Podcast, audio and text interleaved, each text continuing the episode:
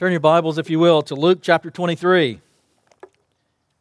And as you're turning there, let me thank uh, Reed Jones, our campus minister with Reformed University Fellowship, for preaching last Sunday.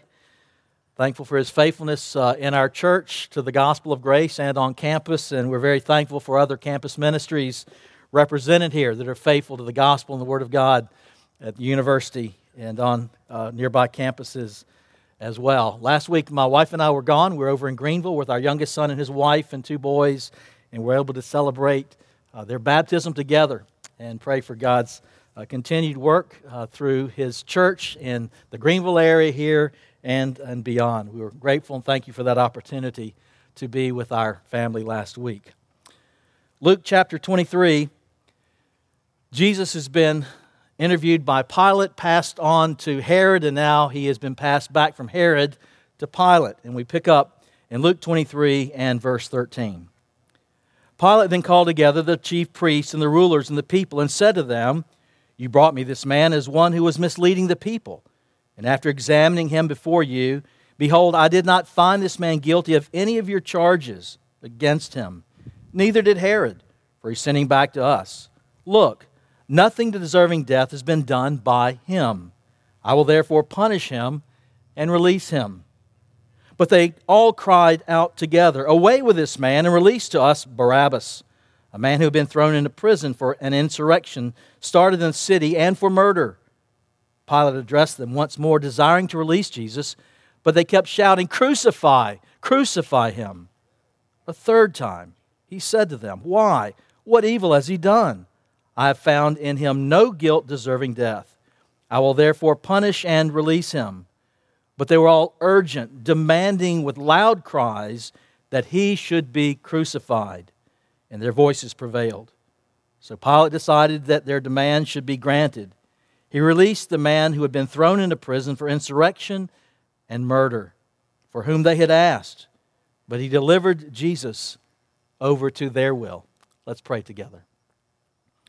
Father, we ask this day by the ministry of your Holy Spirit and through the ministry of your inspired word that you would cause us to grow in the grace and knowledge of our Lord and Savior Jesus Christ.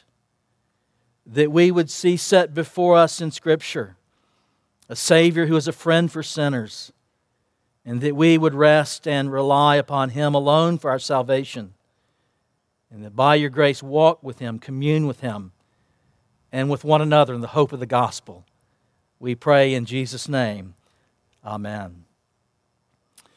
You know, the coronavirus, whether we like it or not, has become somewhat of a political hot potato. Uh, the Democrats want to blame the Republicans, and the Republicans want to blame the Democrats for the handling or the perceived mishandling of the pandemic. Each wants to blame the other and quickly pass the buck on to the other. No one wants to get caught holding this political hot potato on election day. Well, in a very real sense, Jesus has become a political hot potato here in our text this morning. For Pilate and Herod, he had become a political hot potato. Pilate heard the charges against him, found no guilt, and so when he learned that Herod was in that jurisdiction, passed him on to Herod. But Herod didn't want to hold on to him long, so he passes him back to Pilate. It's also interesting that these two men had become, uh, they were politically at odds with each other, but they became allies in their common desire to handle properly this situation. I mean, can you uh, imagine for a moment Nancy Pelosi and Donald Trump sitting down over lunch as friends, trying to figure out how to commonly handle this situation in our country? That's sort of what's going on here. These men who were politically at odds became friends over this political hot potato.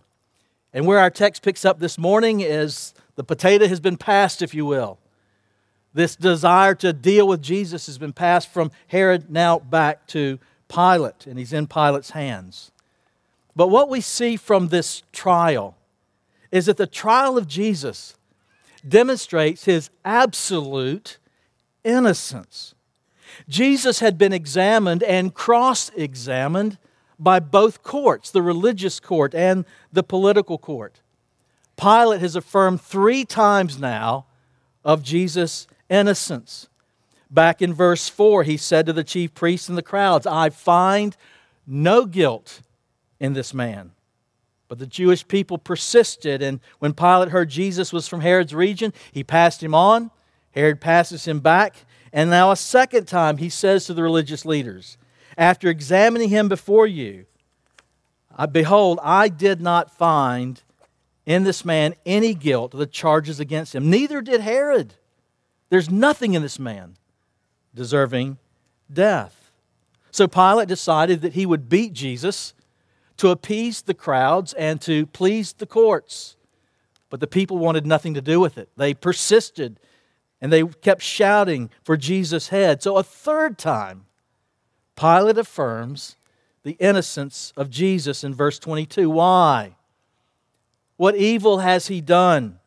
I have found in him no guilt deserving death. Three times, Pilate emphatically declares the innocence of Jesus. But why? Why is his innocence such a big deal? Why the emphasis? It's because there is a grander scheme behind this scene. There, there's something going on here that is driving all of this. You see, earlier, Jesus had told his disciples back in chapter 9 and verse 22 that the Son of Man must suffer that he will be handed over to the authorities, that he will be beaten and mocked and ridiculed and ultimately crucified on the cross. Just a few verses later, Luke records for us in verse 51 of chapter 9 that from that moment on, Jesus set his face like a flint towards the holy city, towards Jerusalem. Why? Because it was there that the Lamb of God would be offered up as a sacrifice for sinners. But why the innocence demanded? Remember what the Old Testament teaches us about sacrifices for sins? Think for a moment as the people were still in Egypt and they were about to leave and embark on the journey to the promised land through the waters safely. On the night of the Passover, they were told that their sacrifice, that lamb, must be what? Without blemish. Later, when the sacrificial system was established, all the animals offered were to be without blemish and without spot. They were to be holy. Why? Because our God is a holy God. And therefore, His holiness demands absolute, perfect sinlessness and a sacrifice that would be sinless as well. And so Isaiah declared years before what Pilate discovered on this night and this morning that the lamb to be offered as a sacrifice for sin would be one who was without blemish. The New Testament teaches the same thing about Christ. It declares his innocence. For we do not have a high priest who's unable to sympathize with our weaknesses, but one who, in every respect, Jesus has been tempted as we are, yet without sin. The holy, pure, perfect Lamb of God. Peter, in speaking of the forgiveness that we enjoy through the blood of Christ, speaks of him as a lamb without blemish or spot. And so the writer to Hebrews argues this way if the Old Testament animal without spot or blemish could provide for a season forgiveness, how much more will the blood of Christ, who through the eternal Spirit offered himself without blemish to God, purify our consciences from dead works to serve the living God? This is why Jesus' innocence is such a big deal. This is why his innocence is an absolute necessity. For without his innocence, there is no sacrifice for sin. There is no hope for sinners. There is no salvation. And so the trial reminds us of this glorious truth that the Son of God and Son of Man was without sin, a perfect, spotless Lamb of God offered for our sacrifice. And so the trial highlights the fact that Jesus is absolutely innocent, but it also highlights the fact that we are not. The trial of Jesus reveals our guilt and our corruption. You know, there are a lot of sinful characters that are surrounding this scene. First, there's Pilate and Herod, who were cruel rulers in the Roman regime. History will attest to the fact of their cruelty, their corruption. They're willing to hand over eventually an innocent man to an angry mob in exchange for a felon. Both of these men knew Jesus was innocent, and yet they allowed the mob to do at will what they wanted to with this innocent man. Second, there were the religious leaders. They were just as corrupt. They were deliberately fabricating stories about Jesus, trying to arouse animosity among the people because they wanted nothing else than for this man to be killed as a criminal. And then there was a crowd. The crowd who days earlier, literally just days earlier, had been singing his praise at the triumphal entry, had been raising their voices Blessed is he who comes in the name of the Lord. And now those voices, driven by a senseless, unreasonable, ruthless, hate filled mob mentality, were crying out to crucify him. You know, sadly, we've seen in the news what a, a mob mentality can do. We've seen that in, in Portland and throughout other major cities in our country. It's this same group that had been singing the praises of Jesus who now are screaming with red faces and bulging veins and clenched fists. Crucify him. Put this man to death. And then finally, there's Barabbas in our text. Barabbas was in prison. He was the, the people's choice, but he was a convicted felon, a, a known insurrectionist and murderer.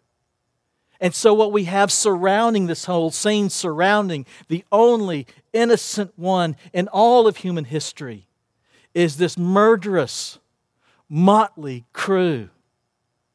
But it's more than that, it's a mirror. This motley crew is a mirror of the human condition, it is a mirror of our condition of Jew and Gentile alike, standing before the innocent Son of God with clenched fists and hate filled hearts. This is us. We sang earlier that 19th century spiritual, most likely com- composed by English, by, by enslaved African Americans.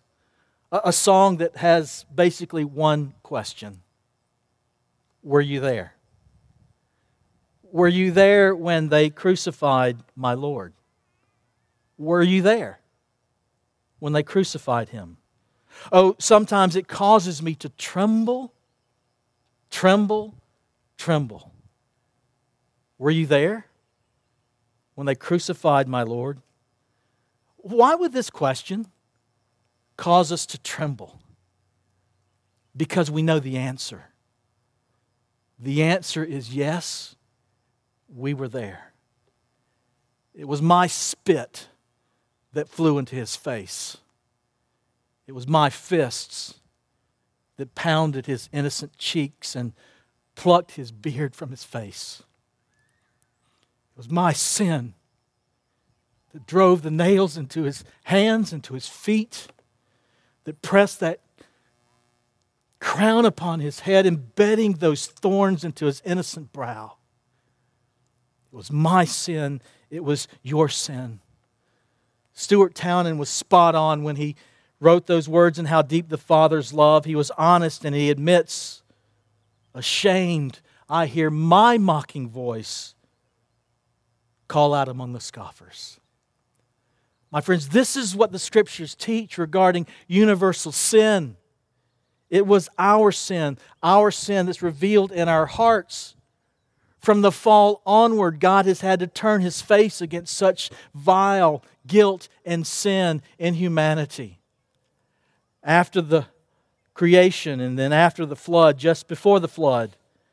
God makes this assessment of the human heart. The Lord saw the wickedness of man was great the, on the earth, and that every inclination of the thoughts of his heart were continuous. And the Lord regretted that he had made man, and his heart was grieved. Did you hear the divine assessment of my heart and your heart? Every inclination of the thoughts of our hearts were only evil all the time. Theologians refer to this as total depravity. It's not because of common grace that we are as bad as we could be, but all of our faculties, our thoughts, our words, our emotions, our volition, are twisted and tainted by selfful sin. We've all become like one who is unclean, Isaiah wrote. And all our righteous deeds are as filthy rags. It's the sinful nature that we inherited from, from Adam. And so David is able to say in Psalm 51 From the moment of my conception, behold, I was brought forth in iniquity, and in sin did my mother conceive me. He's saying, From the moment of my conception, I was sinful by nature. That's why none of us as parents ever had to take those sweet, little, not so innocent babies and teach them deliberately how to lie, cheat, or steal. It later just becomes natural to us. None of us needed lessons in pride or prejudice, in lust or lasciviousness. It all comes quite naturally to us because we have a sinful nature. That's why in the New Testament, the Apostle Paul, picking up that divine diagnosis of God in Genesis about our sinful hearts, writes these words. And you were dead in trespasses and sins in which you once walked, following the ways of this world, following the prince of the power of the air, the spirit that is now at work in sons of disobedience, among whom we all once lived in the passions of our flesh, carrying out the desires of the body and mind, we were by, listen, by nature, objects, children of wrath, like the rest of mankind. This is God's universal indictment of us. No wonder Paul, as he quoted several Old Testament passages, comes to that chapter in Romans chapter 3 and he says this None is righteous, no, not one. No one who understands, no one seeks God. All have turned aside. Together they become worthless. No one does good, not even one. Their throats are open graves. They use their tongues to deceive. The venom of asps is under their lips. Their mouth is full of curses and bitterness, and their feet are swift to shed blood in their path are ruin and misery, and the way of peace they have not known. There is no fear of God before their eyes. And so, in just a few verses later, that's why Paul writes this universal indictment again for all. For all have sinned and fallen short of the glory of God. So, were you there? Were you there when they beat and blindfolded him and cursed and mocked him? Were you there when they mocked and ridiculed him? Were you there when they tried and condemned our Lord? And the answer is absolutely.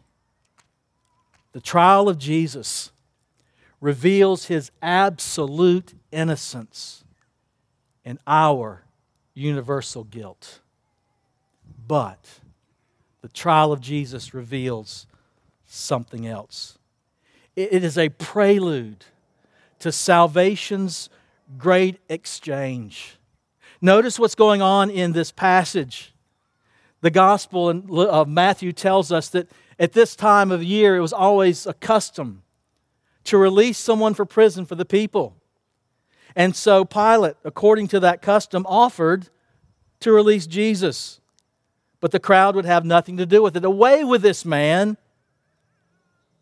Crucify him. Give us Barabbas, verse 18. Pilate, again, he's insisted three times that Jesus is innocent, but they continue to cry out, Crucify Jesus and give us Barabbas. Matthew tells us that Barabbas was a notorious prisoner. Luke reminds us he was an insurrectionist, a rebel, and he was in prison for murder as well. And so, what took place here is that Barabbas is released, this felon, this guilty prisoner, and Jesus is condemned. The, the injustice and irony of this is seen even in Barabbas' name. Barabbas' name means son of the Father. And what's taking place? This wicked, rebellious son is released, and the only innocent, truly innocent son of the Father is condemned. What a travesty of blind hatred and injustice. And yet, at the same time, what a marvelous display of the grace of God. The righteous is exchanged for the unrighteous. The Savior is condemned in the place of sinners. Peter put it this way of this salvation's great exchange for Christ also suffered once for sins, the righteous for the unrighteous, to bring you to God. He was put to death in the body, but made alive by the Spirit. Did you hear it? The righteous for the unrighteous, the righteous in the place of the unrighteous, the Savior for sinners. And we see this not only at Jesus' trial, we also see this great exchange at the foot of the cross. that's why we will sing in just a few moments, bearing shame and scoffing rude in my place condemned he stood, sealed my pardon with his blood. Hallelujah. What a Savior. Paul reminds us of this great exchange. In 2 Corinthians chapter 5, we read these words For our sakes, he made him who knew no sin to become sin for us, that we might become the righteousness of God. There it is again. The righteous is exchanged for the unrighteous, the innocent Savior for notorious sinners. There's a wonderful picture of this kind of life and death exchange seen in Charles Dickens' novel, A Tale of Two Cities. The story is set in the bloody guillotine days of the French Revolution. And the patriot Charles Darnay has been condemned to die, but the Englishman, Sidney Carton, has a plan to spare his life. Carton and Darnay look very similar. And so on the day of Darnay's execution, Carton visits him in his prison cell. And there they exchange clothes and they exchange places. Carton will go to the guillotine on behalf of Darnay. And so he's taken to the public execution. Carton meets a young, innocent seamstress who had met Darnay earlier. And so she knew immediately that Carton was an impostor. But she also suspected immediately of what he was up to. Are you dying for him? She asked. You see, Carton's substitution and his sacrifice for Darnay reminded her of Christ and gave her courage to face her own execution. On their way to the gallows, on their way to the guillotine, she took Carton's hand and she said this I've been able to raise my eyes to Him who died for us, and that grants me great hope and comfort. My friend, salvation's great exchange is our only hope and comfort in this life and the life to come. The scriptures teach that we were the notorious prisoners of sin, willing prisoners of our own sin and that Jesus was the innocent Son of God, that we were worthy to be condemned, and the good news of the gospel is this great exchange. That Jesus has been condemned in the place of those who repent of their sin, who turn from their own self righteousness, and who embrace Him freely, the only innocent Son of God, who embrace Him freely by grace through faith.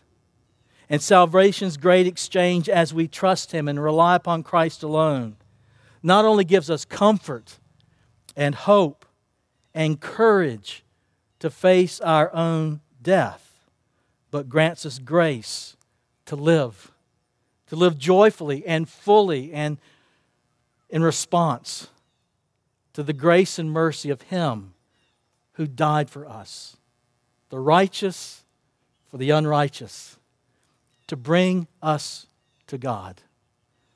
My prayer is that on the day of final judgment, you will stand with Jesus as the one who took your place.